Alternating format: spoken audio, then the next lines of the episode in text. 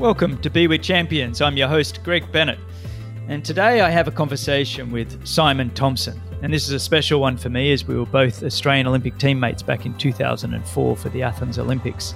And we just had an incredible experience back then in 2004. And it was great to reminisce a little bit with that with him. And neither of us got the results that we'd hoped for at that Games.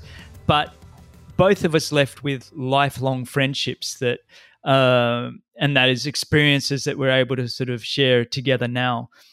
What I love about this interview is discussing how he was able to take the knowledge and skills from high performance sport into the business world and how quickly he was able to get to the position of global director of marketing and racing at Track Bicycles. And so quickly, in fact, that I was negotiating my final bike sponsorship with Track with him in 2014, 10 years after the Games.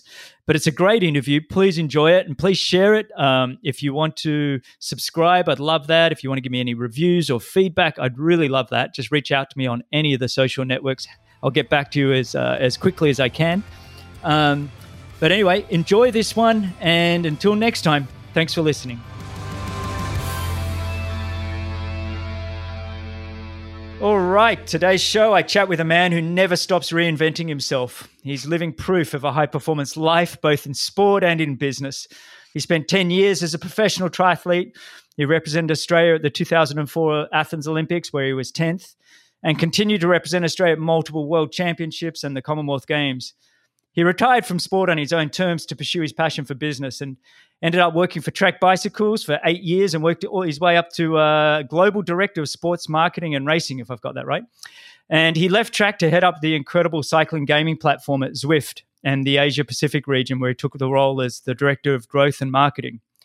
Just recently, he was headhunted by the Collective Wellness Group, the leader in health and fitness franchising, including Anytime Fitness, Orange Theory Fitness, and Extend Bar, to become their Chief Operating Officer. A man who has truly inspired me in his ability to transition and keep living a high-performance life. Welcome to Be With Champions, Mr. Simon Thompson. How are you, mate? Wow, Benno, that's quite the introduction. Thank you very much, mate. Mate, Well, it's all true, mate. So it's actually, I don't want to miss anything in an introduction either. You know, it's like I truly am a huge fan of what you've been able to do, because I know you and I have spoken a lot since my retirement, and I know a lot of people transitioning, whether from sport or you know, often the military type people that are transitioning back into civilian roles, struggle with transition. And you've been a great role model on how to keep pursuing, you know, and keep living a life of purpose. And I think, you know, when I retired, there was a real emptiness, and I've always sort of looked at the ability that you did to sort of, I don't know, just keep pushing and living that high-performance life. So, yes, it's a powerful introduction, but it's all just the truth. Can only go downhill from here. That's right, mate. Yeah, but it's really good to chat to you. So those that don't know, Simon and I were both on the Olympic team together back in 2004, and, you know, we were mates before that, but I really think that time in 2004 and that whole Olympic experience, you know, really bonded us, and as you know, I think we're going to be mates for life because of it. It was an incredible time. I was very grateful to have you on the team with me, mate. I think you and me kind of shared that the same attitude with the, you know, we both had our eyes wide open and just were so grateful for the opportunity, and we were just in wonder and awe the whole time for the whole experience. So it wasn't just at the Games itself, but just the. Just the process that we got to go on, and I was very grateful to have you on the team for that.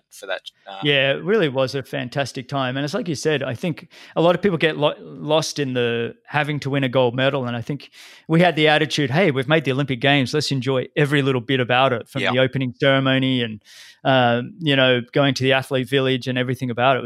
It was truly wonderful.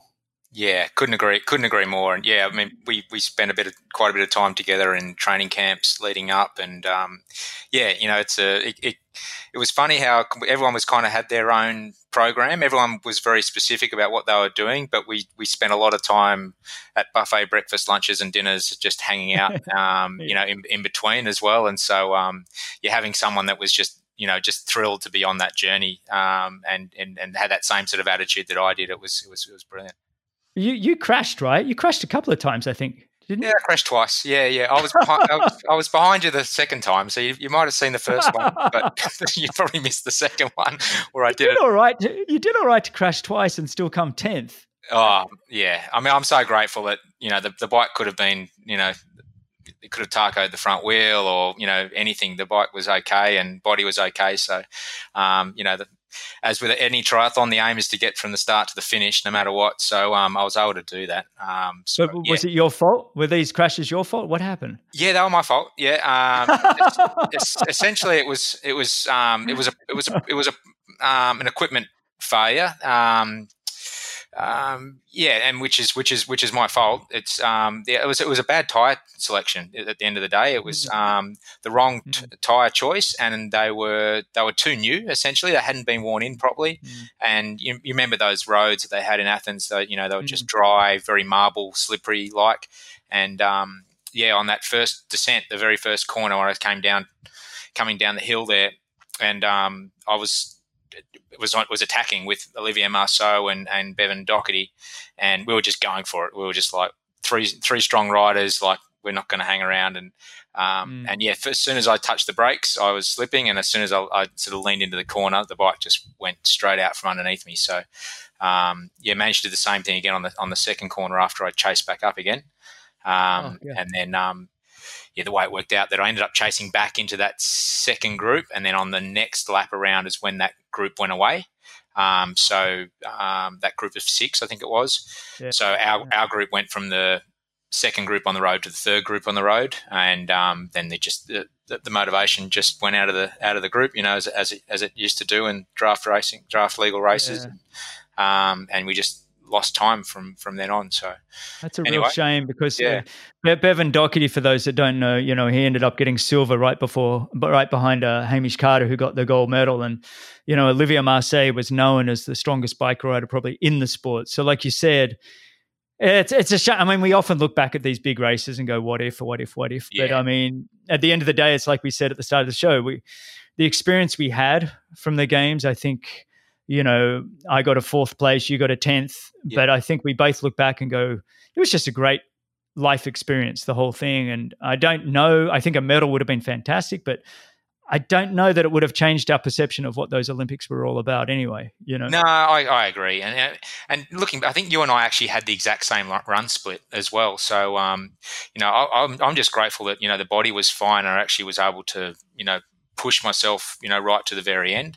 And I agree. Like life would have probably taken a very different trajectory if a medal was involved, and so I don't regret, you know, the way that my life's panned out one single bit. So it is what it is. That's sport, right? You know, it's sports. Absolutely, it's harsh. Yeah. So where are you now? Where am I speaking to you? I'm in the lovely Noosa in southeast Queensland. So in Australia, in Australia, other side of the world, buddy. Because I'm sitting here in Florida in an old office. Yeah. I was teasing you before. I've already been up for a run and a swim in the ocean and a coffee with some friends. So it's not a bad way to start the day and finish off the week. That's for sure. Yeah, for people that don't know, Noosa, Australia is basically God's gift. It's an incredible place, and before we started the show, Tomo said, "Oh yeah, I'll be on the call in a sec. I just got back from a run and a swim and a coffee down at Hastings Street at Noosa Main Beach," and all I can think of is, "Oh man, completely jealous and envious of us." It's one of the best places in the world. So, okay, I want to start the show by basically just winding the clock back a little bit, and I want to ask you, when did you first sort of start finding your passion for endurance sports?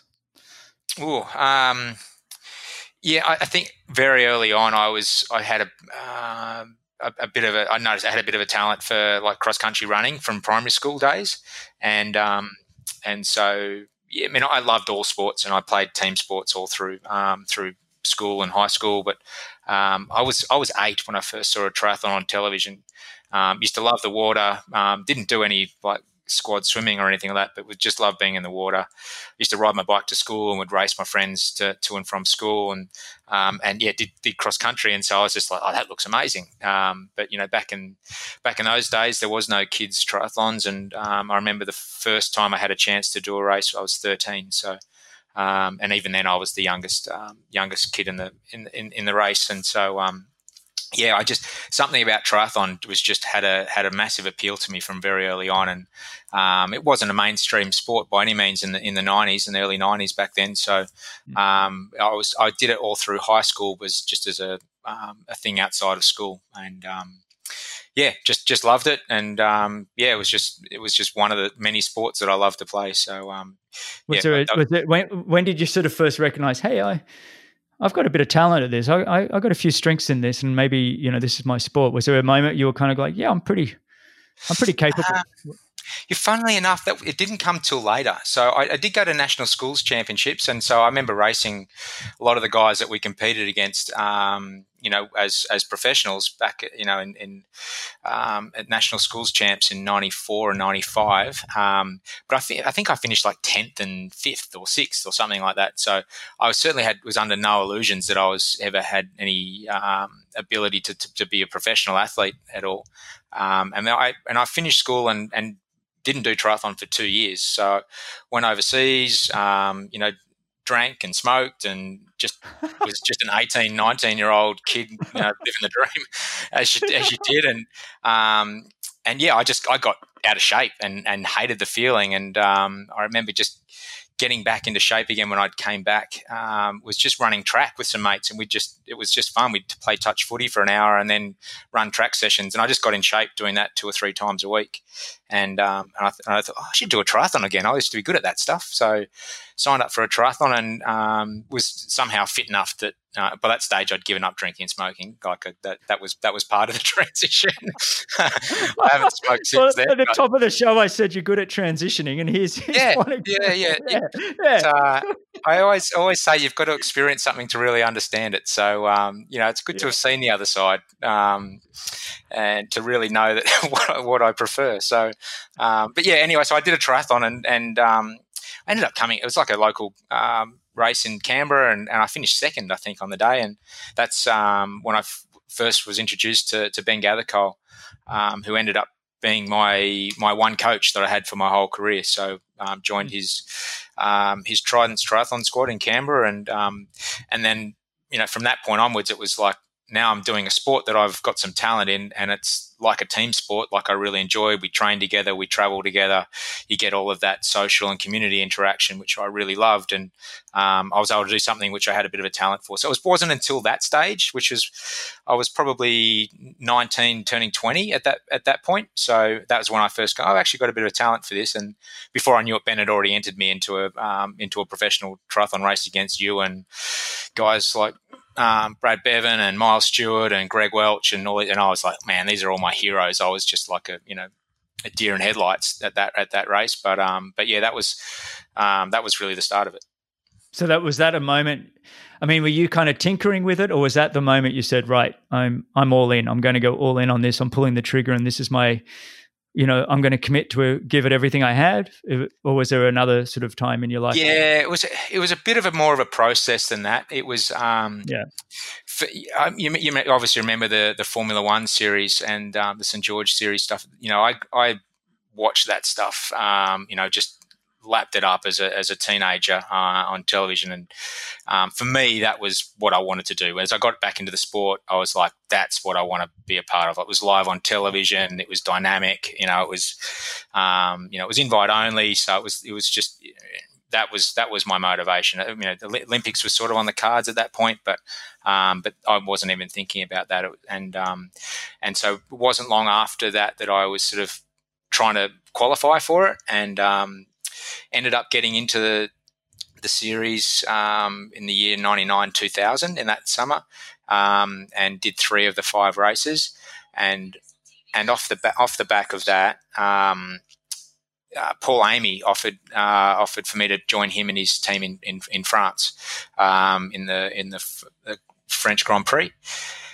And that was where it was like, well, they're going to fly me over, they'll put me up. To me, that was where I went full time. I wasn't professional at that point, but that was when I was like, you know what, I'm going to put uni on hold. I'm going to give this thing a go.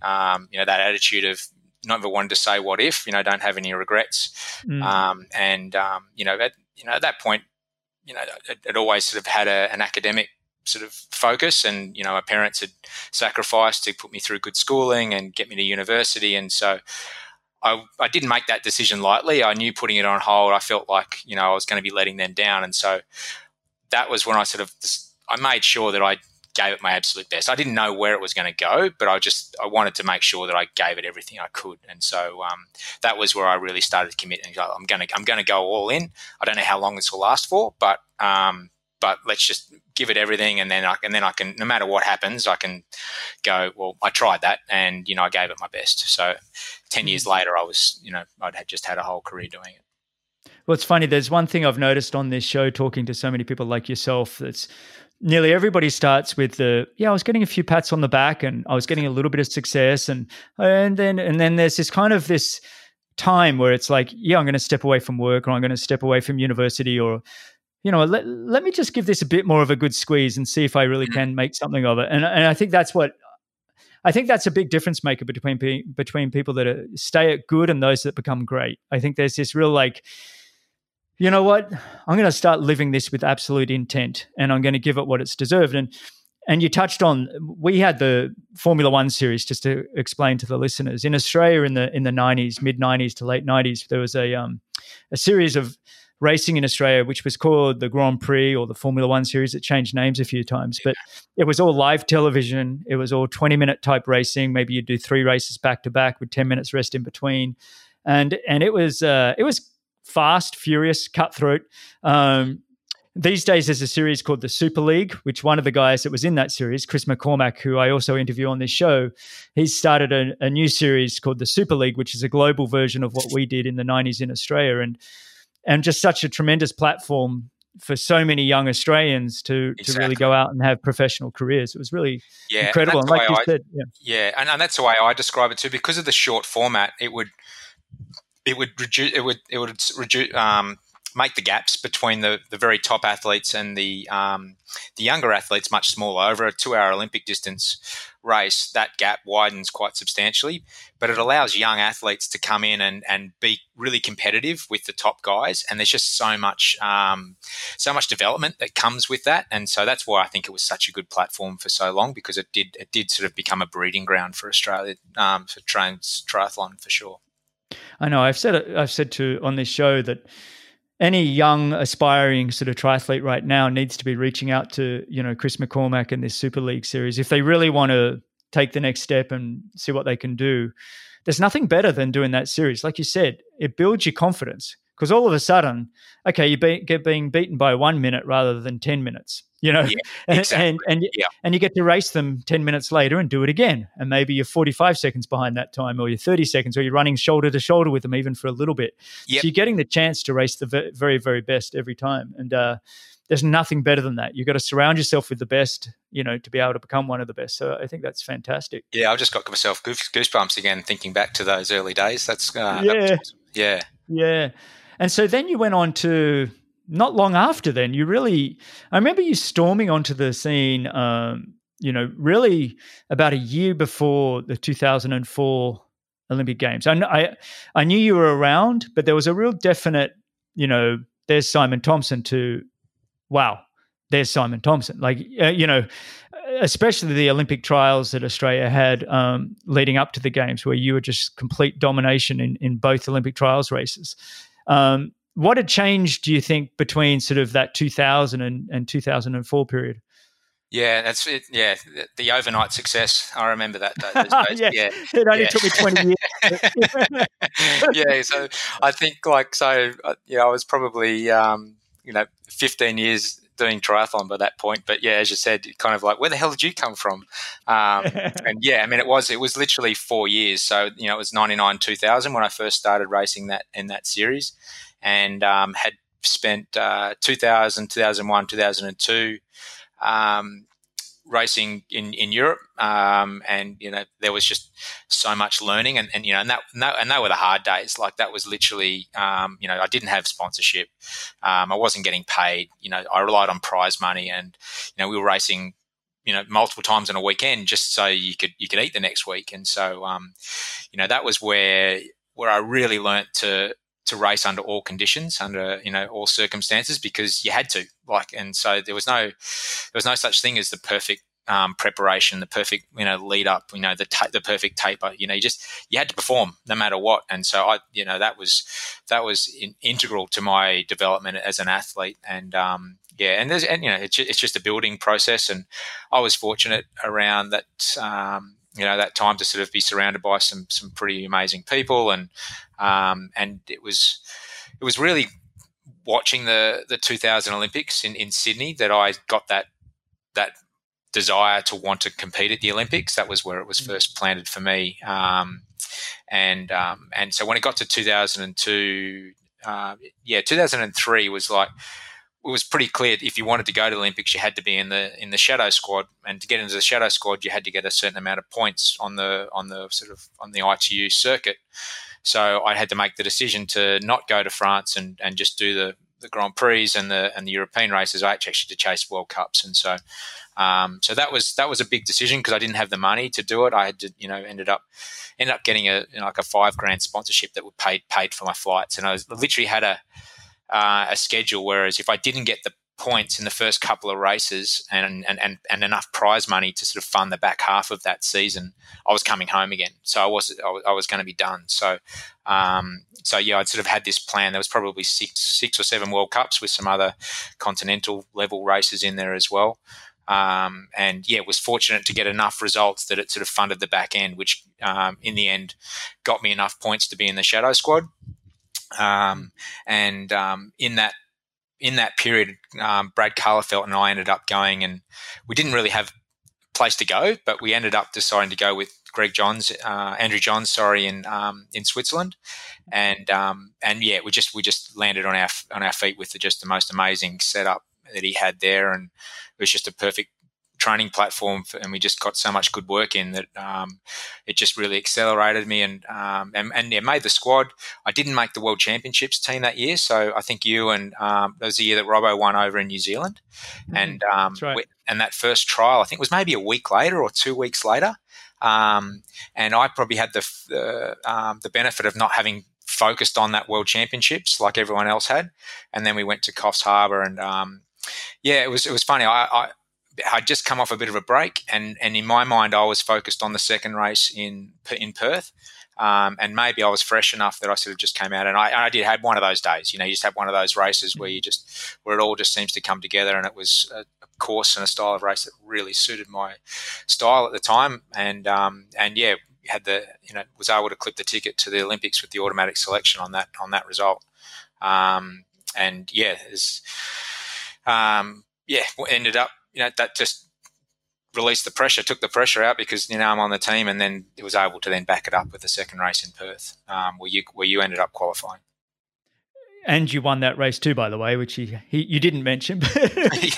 Yeah. But, look, what I think was extraordinary about that kind of that 02, 03 period is your back was really up against the wall. It was really, and this is when I feel like you're most alive. It's like I feel like there's been some races in my career where it hasn't been a choice whether I win or have some form of success, whatever it is. It's I kind of have to.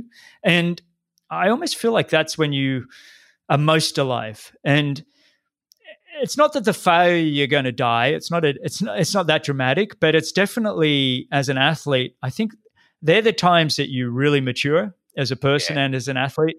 And I'm sure when you look back and go, yeah, during that time when I was really just struggling to even, you know, find a bed or get some food or whatever. Yeah, and here am I having to travel around the world and collect points, which really doesn't put food in my mouth either. No, and it's like, because I often hear now a lot of the young guys, I think that, you know, that are young athletes in the sport of triathlon, they tend to say, oh, you know, back in the day, you guys had so much money. And I don't think the story is told enough about, hang on, we all had periods in our career where there was very limited sponsorship. There was very limited money, but we had to go and earn points to try and get onto shadow teams, to try and get a chance even to qualify for the Olympics. And that's what makes your story so great, is that you overcame all of those things, and here you were, first Australian on the team. And it should be known that Australia at that time was still ranked, I think, number one or two country in the world, which means we had a lot of depth and we had a lot of great athletes. And so for you to win Coffs Harbour the way you did, you had to beat the current world champion, who at the time was Peter Robinson. Yep. You had to beat, I think myself, I was ranked world number one both in 02 and in 03. Yep. You had to beat people like Courtney Atkinson, who'd won the Australian Grand Prix over and over again and had won several World Cups by that stage. Yeah. So there was, and I've only mentioned a couple of guys. There was plenty of others as well. Yeah, I know. I mean, and if you think about who I just mentioned, well, they've got every title that the world had to offer.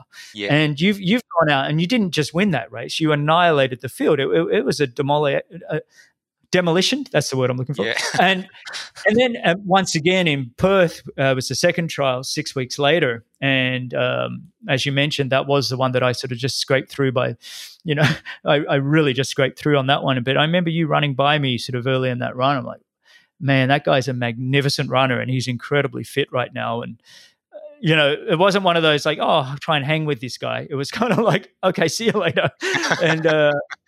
And I think that was one of the, you know, we talked at the top of the show about the Olympics that you did do and just the kind of form that you were in there in that 03-04 period and the work that you'd done with Ben was really quite remarkable in that kind of span of taking you from watching the Olympics in 2000 going, hey, that's not a bad idea. I wouldn't mind being an Olympian, to being truly one of probably, you know, the favourites going into the 04 games. I mean, if you're on the Australian team, you're going to be one of the favourites. Yeah. That's how it was in those days. And I just love it. It's incredible. And you know, Ben Gathercole is one of the truly great coaches and really great people of the world. I've had a lot to do with him in my time as well. And I think having somebody that I was talking to Simon Whitfield in one of the podcasts, and he talked about it as there's trainers and there's coaches. And I think what he was trying to say, if I might not quote him exactly right, but you can have coaches that are somewhat mentors and they're going to be there for you and check in on you even now, 15 years after the fact. They're still kind of checking in to see how you're doing. And they're great people. And Ben Gathercole is one of those people. And I think that's what truly makes a great coach as well. Yeah, and, you know, Ben's still one of my best friends. We speak every week together. So it was definitely a collaborative relationship. It was certainly not a trainer, that's for sure. He was, it was a partnership, and I think it was a little bit different at the time. And I know that a lot of the Australian coaches were sort of looking to that model and sort of, but it's something which probably can't be forced. It's like relationships like that don't just come along every, all the time. So, I was very fortunate. And just going back to, like, I think it's a really good point you make around, I guess, the struggle. And because in that period, I remember racing in Luxembourg one Sunday, and we had just raced over on the Atlantic coast. This is with the French team. We'd just raced the night before. We had a team relay where we had to race together as like in a team time trial, swim, ride, run. We started at 9 p.m. at night and we finished at 10 o'clock at night. And then we drove all night long from, we basically packed the car after the race. We've just done a sprint triathlon, nearly an hour's long. And we stopped. The driver, team manager couldn't drive anymore. So he stopped at like a Motel 6 for about 4 hours at 2 a.m. And we got piled back in the bus and kept driving. We arrived at Luxembourg at midday, and the race started at 1 p.m. And it was an Olympic distance. And I, for all intents and purposes, there's no way that I should have been, in good form for that day, because I'd just done a race late at night, been cramped up in a car all night long, not much sleep. But it was like, it's a race, it's everyone's equal on the start line. And I ended up just getting narrowly beaten by Simon Lessing. I'd broken away from him on the bike, and this is, it was a hilly as hell bike ride in Luxembourg, and he and the next day having breakfast, the performance coach for Great Britain was there, and they had a bunch of their athletes there as well as Simon Lessing, and he was saying to me, like, I just don't know how I can recreate what you Aussies have got. Like, you guys are hungry, like you guys are, you're busting your ass, every weekend. Whereas I've got these young guys that are now on stipend because we've got money, and they take the foot off the gas and they sort of they think they've made it and they don't push anymore. And so there's all these really talented guys that kind of peak out because they don't have that ability to push themselves. And I get asked this sort of question by parents of younger kids these days in different sports. It's like, oh, little Johnny is so talented. If only you would try a little harder or work a little harder. You know, what can I do to motivate him? And I'm just like, I don't really get that question, because it's like, it's not your job to do that. If Johnny doesn't want to do it, if he's not driven by circumstance or something internally to want to commit to it, and you sort of spoke about that, you know, like Simon and all these guys, there's a point where it's like, I'm going to give this absolutely everything I've got. That doesn't come externally. You can't tell someone to do that. And I think that drive has got to become internally. And I don't know how you create that. I think you can sort of guide someone, and that's where I think the connection with the good coach comes in, because you need someone to keep them on track once they sort of have that goal and that motivation. You want to keep them in that space, but I don't think you can force someone to do that. No. Like what you've heard so far, then make sure you never miss a podcast by clicking the subscribe button now. This show is only made possible by you, the listener, and if you'd like to support Greg, please visit the Be With Champions Patreon page. Your support very much appreciated. Now back to the show. I love what you just said. That was, I mean, a fascinating story too. I've got a couple of similar ones as well. And, you know, that kind of, I guess we would call it a mongrel type attitude, where it's you're chomping at the bit and you love what you're doing, that there's no fear of a result. Sometimes the pressure's even off when you do something drastic like that, that you just go race and have fun. And the way I like to describe it is almost, I like to break it down into three things. I kind of feel like the individual has to have passion for what they're doing. So identify something that you're passionate about. And if you're a young kid doing sport, are you passionate about it? Do you watch videos about it? Can you not wait to watch the US Open tennis? Can you, you know, is it like, I need to watch every interview? I'm just so into it that I need to be a part of it. Then passion's only one part of it though. And I think this is where people get stuck. They go, well, I'm passionate about it, so I should be able to make it happen. And it's like, well, no, that's not quite. We then need to identify, do you have strengths that will allow you to pursue your passion?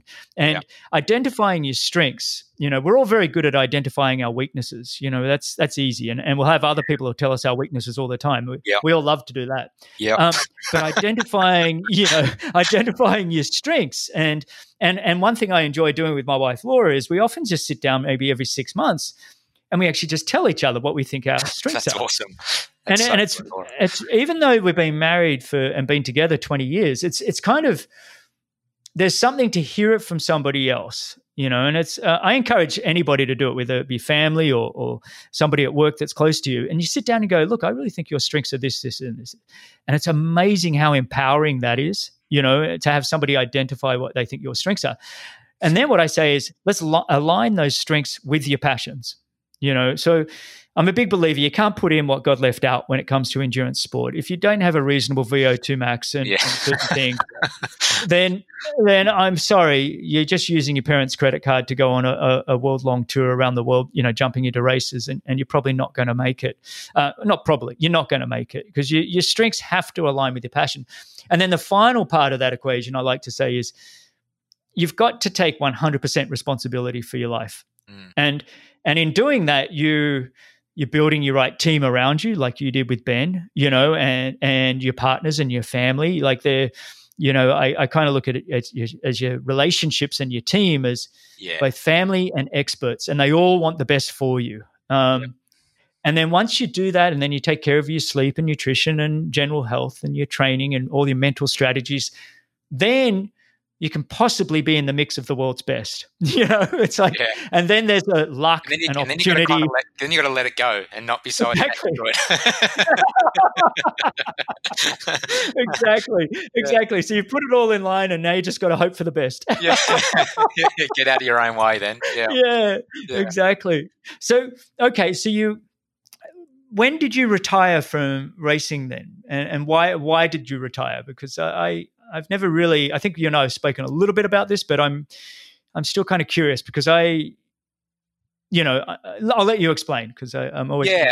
That's a good question. I think it kind of still fits with what you've just talked about there as well around the stuff that you're doing with Laura. I love that. I think that's fantastic. I think in life and business we tend to be focused on weaknesses too much, and I know that like Brett Sutton, for example, is a coach that would do the opposite. He'd be like, focus on your strengths and just exploit it. That's your weapon, that's what you need to focus on. And I think people often are too busy focused on the gaps. And I think it's important to sort of, reduce those weaknesses.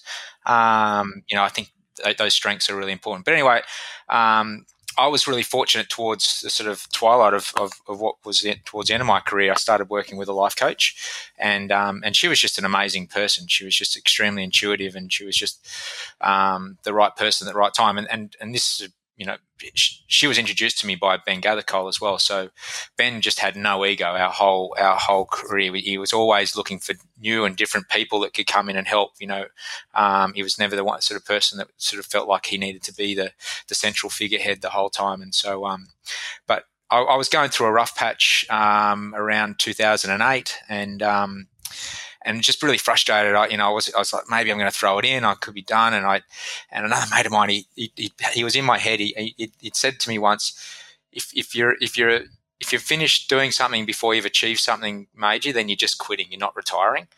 And I still sort of felt like I had unfinished business at that time. And so she'd said to me, do you know exactly what you want to do before you will be able to, walk away without any regrets? And I was just like, shit, you know what? I don't. So she's like, why don't you just pretend that you're 17 and someone's just told you you're going to have a professional triathlon career. What do you want to do before you finish? And I was like, oh, that's a good idea. So I went down and wrote this whole list of all the things that I'd love to accomplish if I got given the chance to be a professional triathlete, and finished that list, looked at it, and I was like, damn, I've done 85, 90% of this list already. That's awesome. And the things that were missing were an Olympic gold medal or win the Hawaiian Ironman in Kona. Things that, a very small part of the population get to do. But then I think over the next 3 months, I probably got that list to like 97% finished. It was just those two main goals and maybe an individual world championship medal. Gold medal was the one that was the three things that were missing. And I sort of honestly could look at that and go, if I never did that, I'd probably be okay. Like I won't be crawling in my grave if I don't accomplish those things. So I remember thinking, does that mean I need to retire now? And I thought, no, I'm still enjoying the process. Like I still really love it. And I was like, good, okay, just put that in the back pocket and sort of keep going about your business. And so I did. And it was through that period that I was getting into coaching, and I started taking on clients both for life coaching and for triathlon coaching as well. And while on paper I was still doing the same amount of training, getting, the training diary wasn't changing at all. I was still competing. I guess the commitment would probably just dropped a couple of percentage points. And going into long course racing at that time, if you're out by 1 or 2%, that turns into 5 or 10 minutes over a 4-hour period. So those races that I could have won were maybe second or third places, or races that I should have been in the prize money, I was just out of the prize money. And so even though I was putting in all the work, the results just were way less satisfying. And it was around that time that I just thought, I've done what I want to do. I'm actually really enjoying seeing success of my clients and seeing them succeed. And I've realized sort of through that period that what I'm really passionate about is seeing people and businesses reach their full potential. Like that really gets me excited.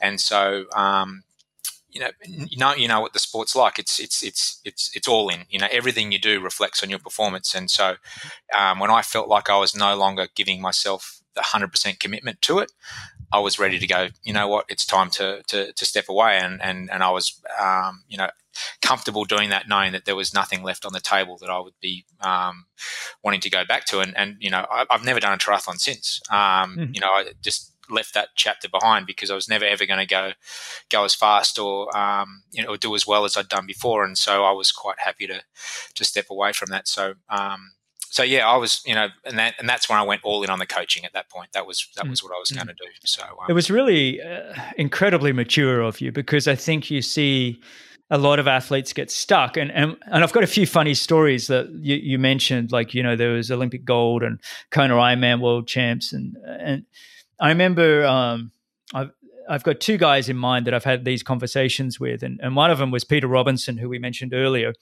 who was the Australian who had won 3 world titles and been silver at 2 other world championships. So that's 5 world championship medals. Yeah. Plus he went to the 2000 and 2004 Olympic Games. He was our teammate in 2004. Yeah. An incredibly successful athlete. And I remember warming up with him before the 2004 Olympic Games, and we're both running along, and I think we were in France somewhere. It was maybe a week or two before the games, and I think at the time I just won the World Series for the second time in 2003, and it started to have a fair bit of success my end, and he'd had his success, and all he kept saying was and I was looking at his career going, wow, wouldn't it be amazing to have one of those world titles? Yeah. And he was looking at mine going, oh, if I only had that consistency, because to win a World Series was all about consistency over time, was winning races and consistency. And so we were both just laughing that, gosh, we're never satisfied. It doesn't. And then the other guy is a guy by the name of Javier Gomez, a Spanish athlete who now has, everything. I don't know, is it 9 world championships, an Olympic silver medalist, and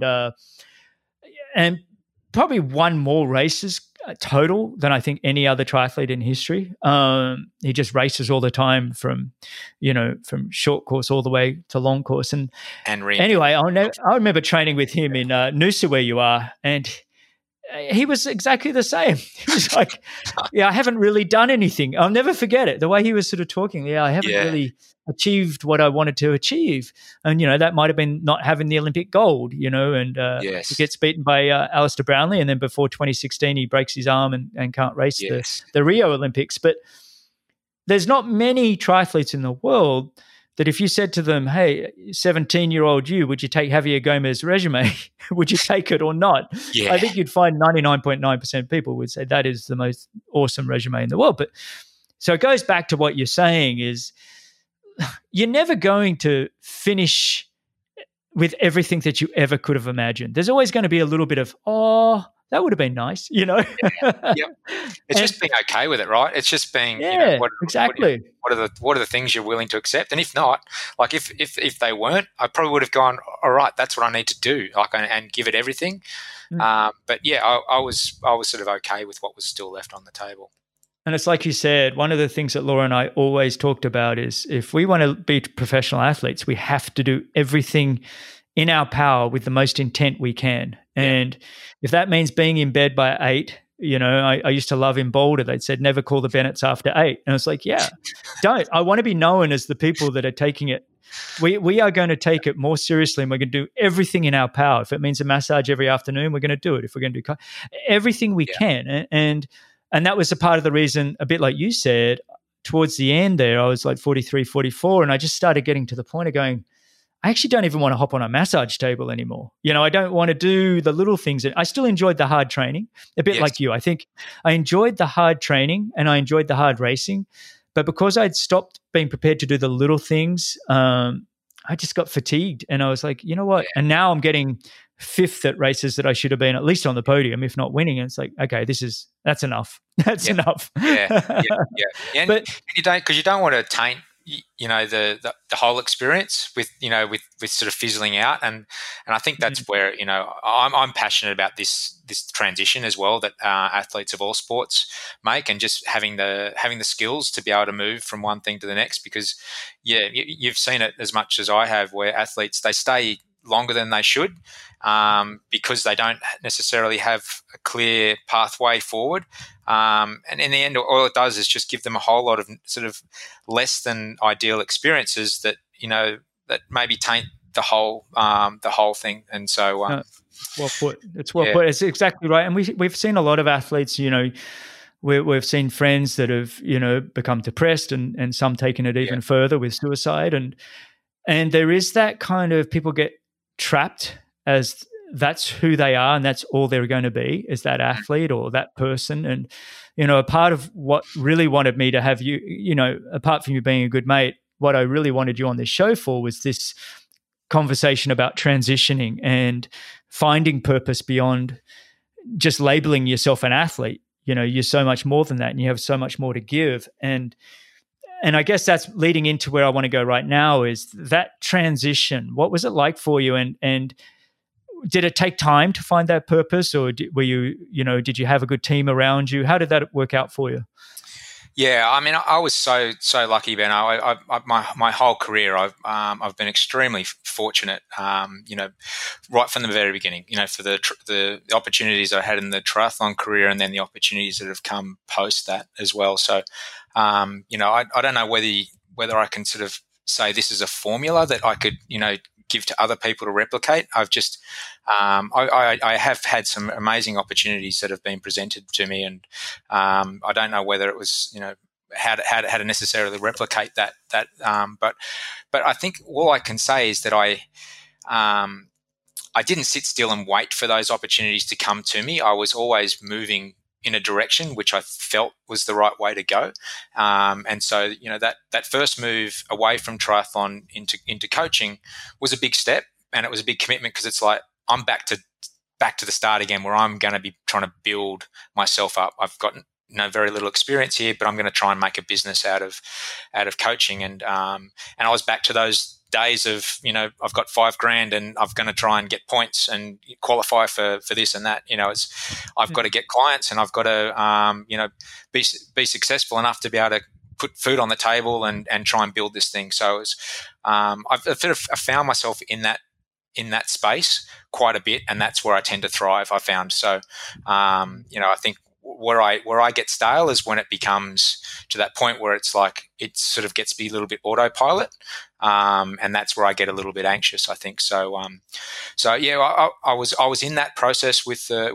triathlon, with the coaching, but I came to a point where I was like, I realized what I wanted to do with it, and that was, for me, I really loved the synergies between sport and business, and I wanted to become an executive coach. I thought, you know, there's a lot of high performance things, a lot of synergies here, which I could really find some benefit and enjoyment in.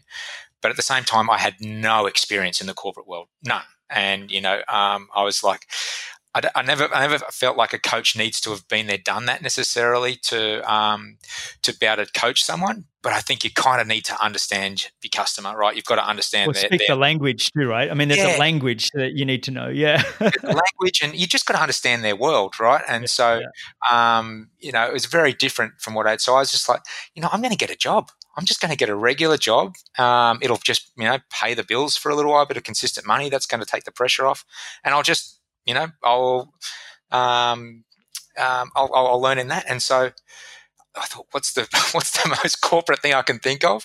I found a job being advertised at the National Australia Bank in HR, and I was like, that's got to be a corporate, that's a corporate situation. So I literally applied online for this job, which it kind of sort of, I guess, HR. I sort of thought coaching. I maybe got some things that might fit there, and so.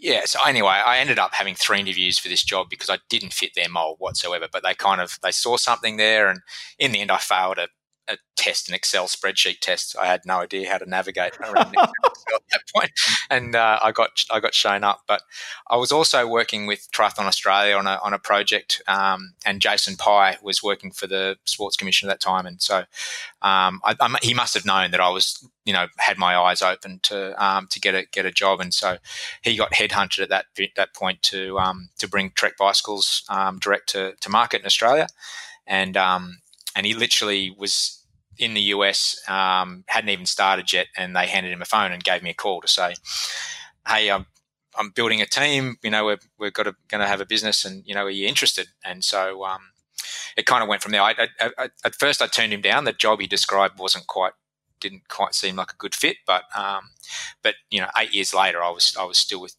Trek, and I had an amazing.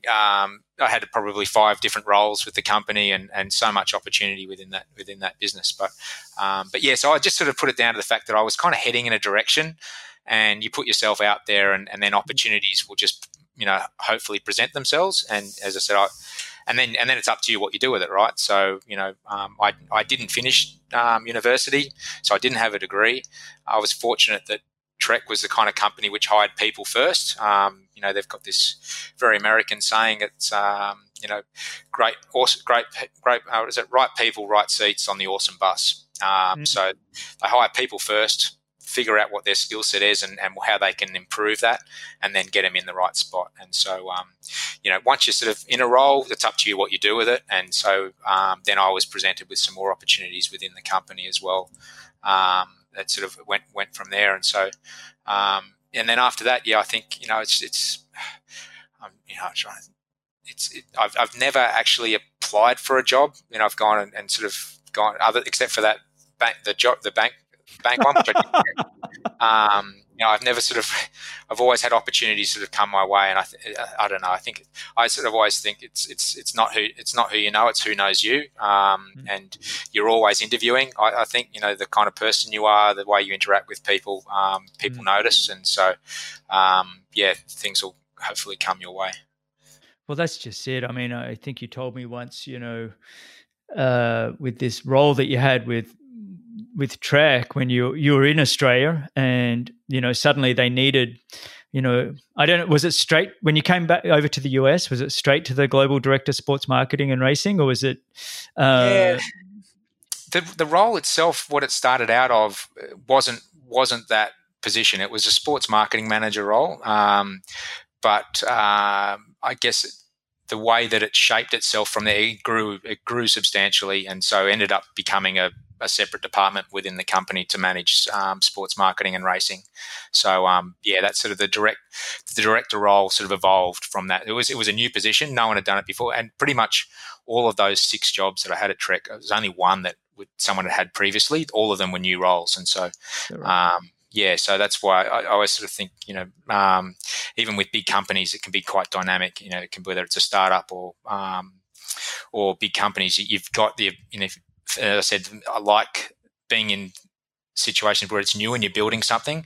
I was kind of in that situation quite a lot in Trek, where it was just sort of new business, new things, figure it out, go all in to try and build it. And so, yeah, that's kind of what happened. But yeah, the role kind of evolved, and it was mostly around deciding to own the World Tour cycling team as opposed to being a sponsor. So we had to create a subsidiary to own and manage that team, which was out of Belgium, but yeah, we had to build a whole entity around that, and that was where the Trek Factory Racing brand was really established, and then we then applied that across the other programs, and so in the end, of the 7 sports that we were racing in, we ended up owning 5 of those 7 programs. So, so it was a really different model. None of the other manufacturers were really doing that, but for us at the time, it gave us a better return on our objectives, which were around product development and marketing,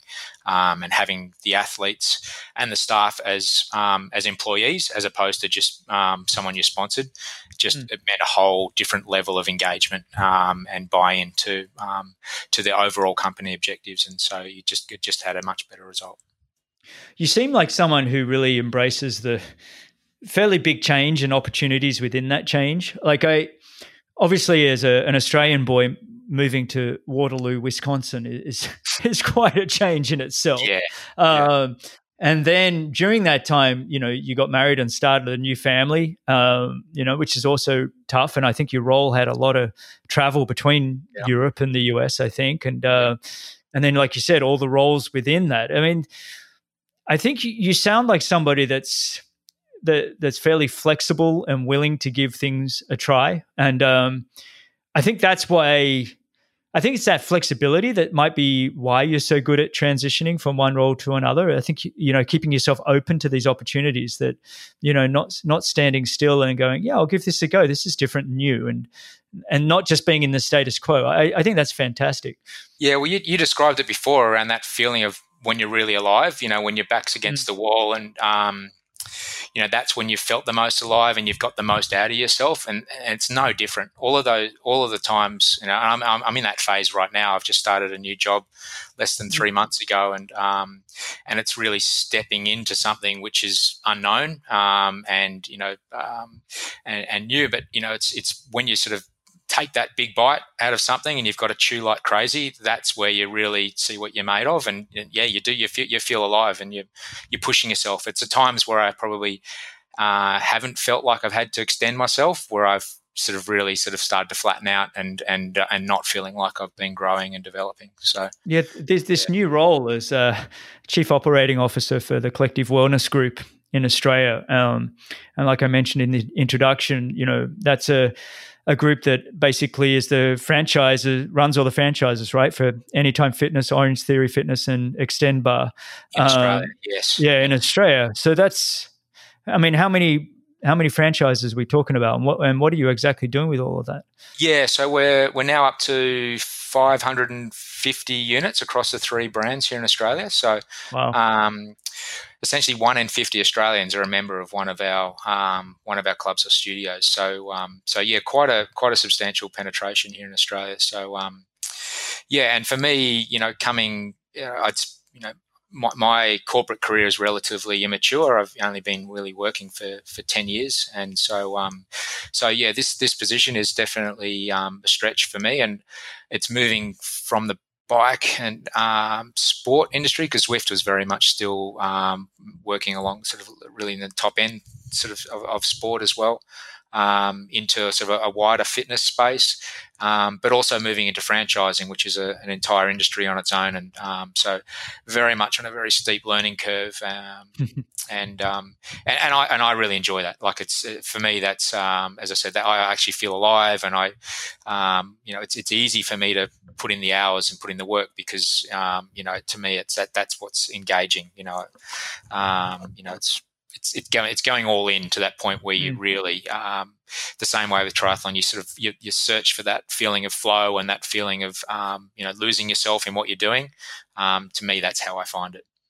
Yeah, I'm wondering. I kind of want to just touch on one thing here. We talked about Ben Gathercole in your professional career, and one of the things I'm a big advocate for is team and building the right relationships around you, whether that be family or experts in their arena.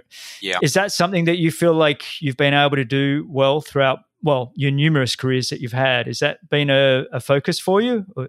Yeah, it absolutely is, because, my favorite quote is something along the lines of, there's only so much you can, there's no limit to what you can achieve if you don't care who gets the credit. That was a learning curve for me in my I guess my business career, because as a triathlete, it's sort of up to you, and you just train harder or more or better, and it's just sort of getting into business. There's only so much you can accomplish in the hours of a day by yourself, and you need to be able to mobilize and motivate and inspire people around you to sort of achieve the things that you want to achieve. And so, so having relationships is key to that. Like, if you don't have rapport with not only the people that you're directly responsible for, but people that are outside of your control that have an influence on your success, essentially that means you've got to have the no dickhead rule, right? You've got to be someone which is liked and respected to try and for Americans, that way. Yeah, the no dickhead rule. All right. Yeah. No, I apply that everywhere. Yeah. Yeah.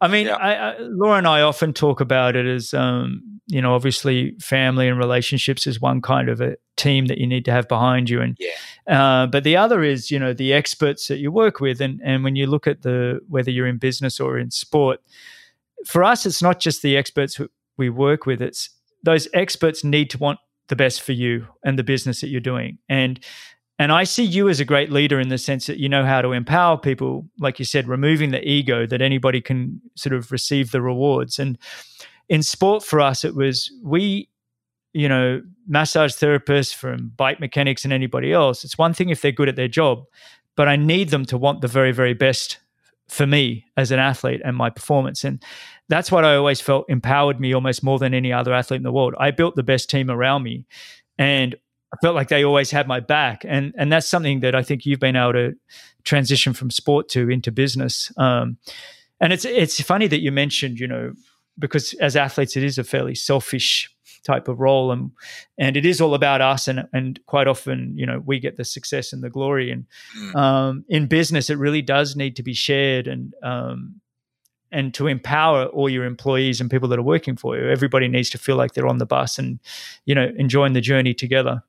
Yeah, no, 100%. I think you know, I've been asked this question before. You know, are you a competitive person? And absolutely, I am, because you know, put me in any sort of competition type thing, and I like putting myself in those things. I'll definitely push myself, but it's not because I want to crush the person around me. I don't need to step on anyone to get where I am. But just the competition as a vehicle gets the most out of myself, and so that's where I find in business, like it is competitive, and so you need to be able to get the most out of yourself, but it's the most out of everyone around you in order to achieve, to be able to move forward. And so you know, I'm passionate about that, about getting people to do whatever it takes to get the most out of themselves, because ultimately I think that's where satisfaction is. You know, that's what drives most people, is being better than you were the day before, you know, in all sorts of different areas, you know, whether that is family, friends, business, you know, finance, whatever it is, you know. And so being able to help people on that journey for the collective good is, to me, what it's all about. Yeah. I want to move a little bit sideways. And I want to kind of talk about how you've been able to kind of, as athletes, you know, sleep and recovery and nutrition and body work, general health, our physical training obviously was important, and then mental strategies, all of those kind of fundamentals as an athlete. Have you found that you've needed to, in order to perform your best in the business world, are just as critical, things like sleep and recovery, nutrition, that kind of thing? Do you focus on those now like you did as an athlete?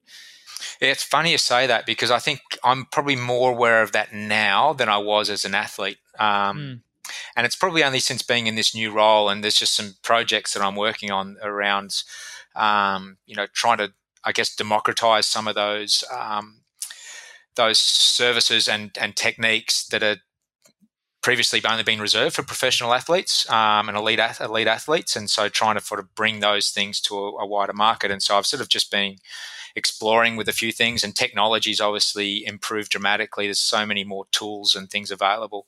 But yeah, even just to, you know, taking HRV measurements every morning and just seeing the impact that, you know, a 5-hour sleep has compared to an 8-hour sleep, or, you know, the difference of, you know, I'm a bit time crunched, I'll jump on Zwift and do an hour at 8:30 at night, you know, but then I don't get to sleep until 11, and, you know, I have to get up early in the morning. Seeing the difference that makes, or a couple of glasses of wine, and, you know, just how all these things fit together. I mean, if I knew what I knew back then as an athlete, I think, God, I would have been so much better. I'd be still racing. Oh, I know. Oh, yeah. You would be too. But no, yeah, just nutrition and all of these different factors. I mean, there's so many different things that. And how are you measuring that? What kind of wearables are you using for your sleep? Yeah, so I just wear a Garmin watch, which measures my sleep, and then I take HRV. I just use a heart rate strap, a ticker, Wahoo ticker, and use Elite HRV. And I find that really fascinating how accurate that is, especially if you're doing it regularly.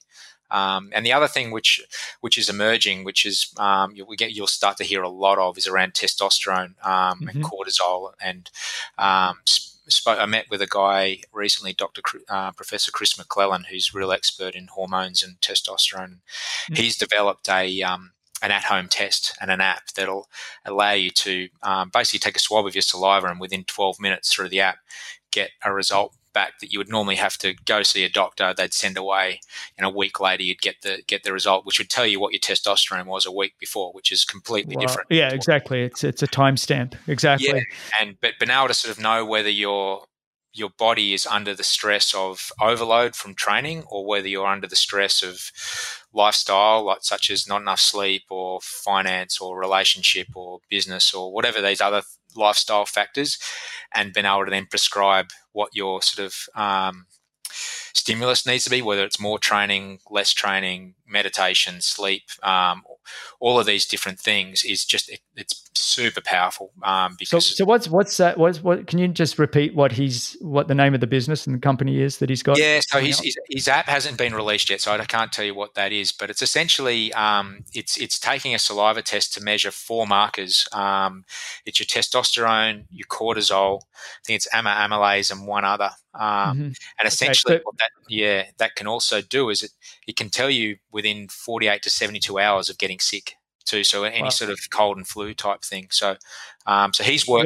You'll have to let me know about that. We'll have to have. I will. Yeah. I mean, he's been working with professional teams because he keeps teams that are paying hundreds of millions of dollars in wages to athletes. He keeps them on the pitch effectively. 100%. Yeah. And I think most of our listeners here, I think we're looking at about 70% of the listeners are men, who are all just when you mention the word testosterone, you can. Yep. I mean, that's probably the number one hormone they're all going to think about, and longevity is really the two big things. And yep. You know, for myself recently, I've been doing a lot of self-experimentation on this kind of thing as well. And I think you're allowed to do it more now that you're not professional athletes. Yeah. It's almost like, you know, I've been doing a lot of ice bathing and bringing my body temperature down and just.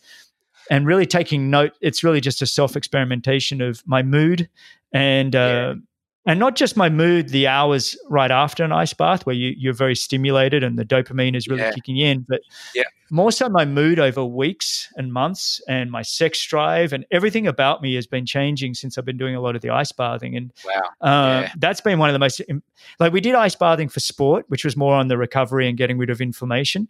Yeah. But doing it for health and doing 15 minutes sort of at that sort of 10 to 12 degrees or 50 degrees Fahrenheit and really just bringing down that core body temperature, I've just found that incredible. So I'd love to sort of get this app and well, that's 100%, because exactly the other thing is the correlation to things like heart disease and mental health. Mm-hmm. There's massive implications now, and that's why I'm saying we'll start to hear a lot more about it shortly, because that what you described, all of those things are what massively influence mental health. And so for men especially, but it's also women too.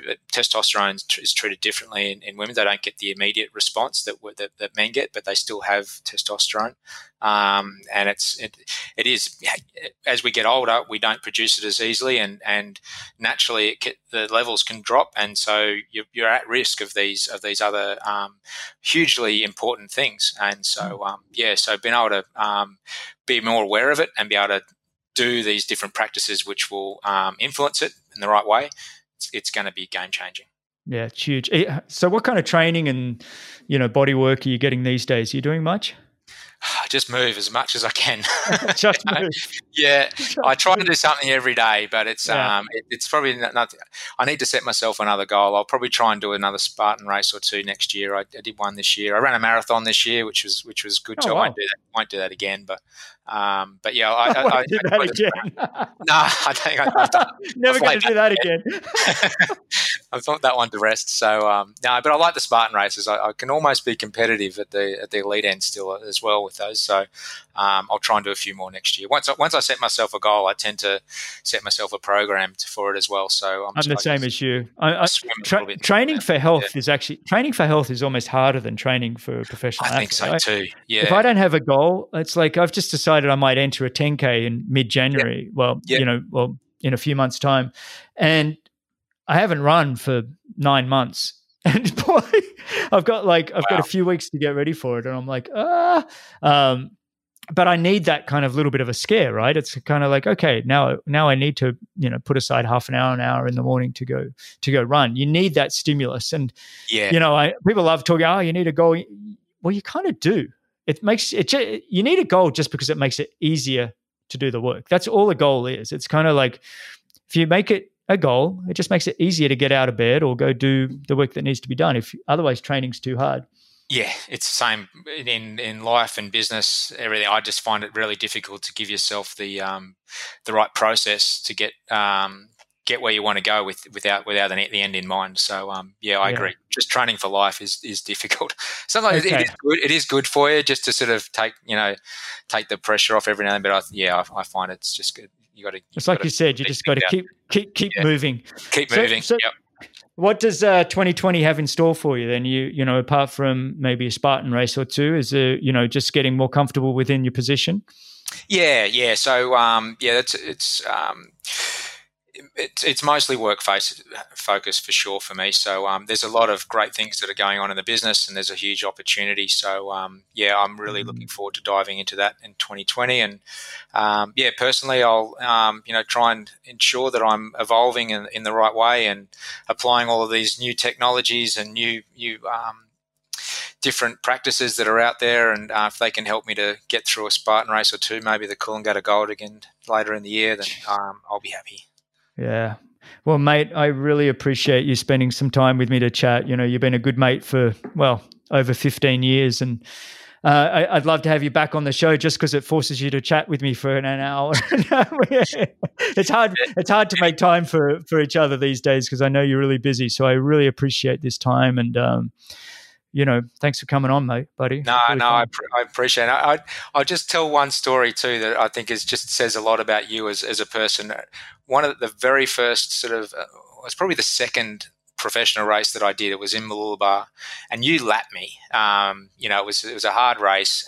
You won it. You lapped me, and you were the only one of the guys that came up to me after the race and said, "How'd you go? How was it?" Like, you were just really interested. You knew that, I was stepping into the professional arena, and you just went out of your way to have a chat to me. And there I went, and that made a big impression on me right from the early days. And so I'm glad that I can call you one of my mates now.